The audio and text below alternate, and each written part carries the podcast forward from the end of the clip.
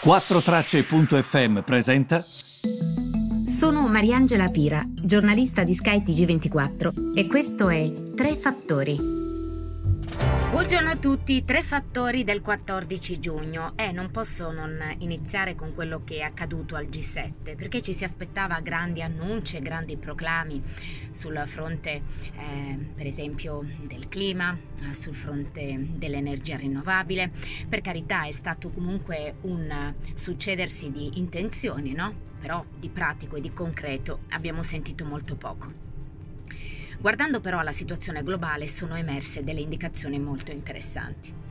Um, il presidente Joe Biden è andato al suo primo um, G7 in persona eh, durante appunto una fase anche difficile per le nostre economie, ma che vede comunque gli Stati Uniti pronti ad un grande rimbalzo e voleva decisamente dare una sorta di buona impressione ehm, rispetto agli alleati contro la Cina. Questo è quello che emerge stando alle letture che hanno dato tutti eh, relativamente al G7 questo piano massiccio di fornire almeno 500 milioni di vaccini al mondo che ne ha più bisogno, quindi parlo di Africa, di India, eccetera, e anche del sud-est asiatico.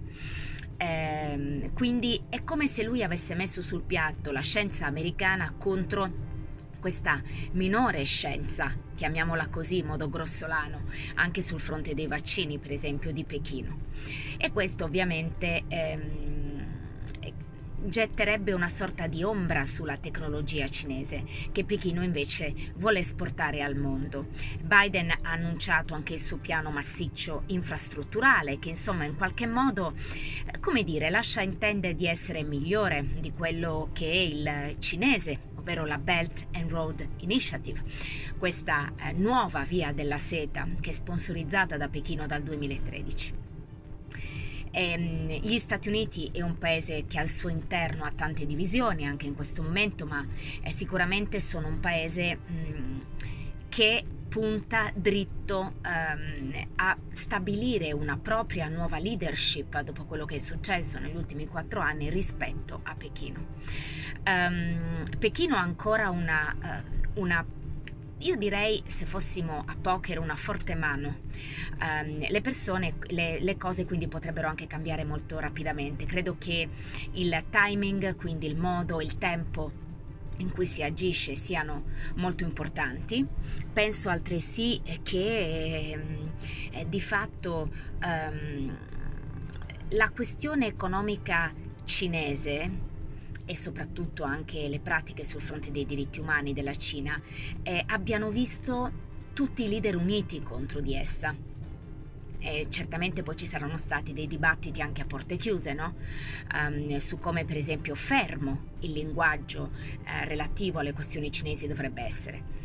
Non di meno, alcuni mi fanno notare che anche gli Stati Uniti sono pieni di contraddizioni, dalla crisi finanziaria del 2008 a quello che sta accadendo sul fronte sociale, ai disastri che hanno fatto in geopolitica. Quindi bisognerebbe sempre avere un'obiettività. Quando, quando, si tratta di queste cose. Um, certamente però anche la nostra posizione, quella di Draghi, è stata molto chiara e eh, ha fatto capire di abbracciare la posizione atlantica perché ha detto lo devo valutare l'accordo sulla via della seta, come dire quello che è stato firmato, punto interrogativo. Del resto non vi ricordate la più famosa inversione EU, quella del Regno Unito rispetto alla Cina. Quindi evidentemente ehm, bisogna stare molto attenti rispetto a quanto sta accadendo. Fatemi ricordare anche Elon Musk perché anche qui a proposito di inversione a U, se ci fosse una parola del giorno oggi io sceglierei ondivago, perché Elon Musk ha spinto il Bitcoin del 13%, perché ha suggerito che Tesla potrebbe comunque accettare ancora gli scambi con questa criptovaluta.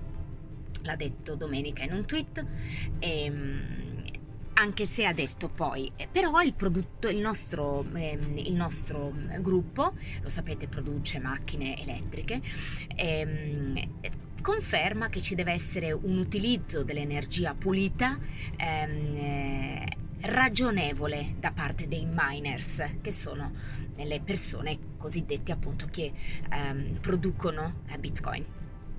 Certo che però non puoi un giorno twittare il, tit- il bitcoin sale, un giorno tweet e il bitcoin scende.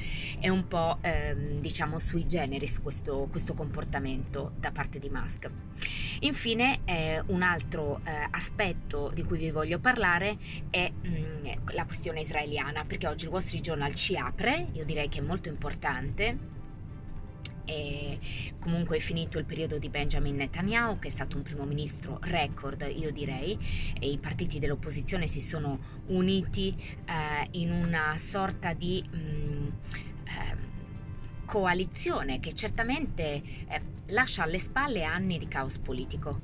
Um, il leader nazionalista Naftali Bennett è un precedente alleato di Netanyahu a 49 anni eh, che sempre, eh, si è sempre detto opposto alla questione di uno Stato palestinese e anche all'accordo sul nucleare iraniano, eh, servirà come primo ministro fino all'agosto eh, del 2023 sarà poi rimpiazzato dal centrista Yair Lapid, eh, che è stato poi il principale architetto di questa coalizione che sinceramente era impensabile solo fino a pochi giorni fa. Grazie per avermi seguito e a più tardi.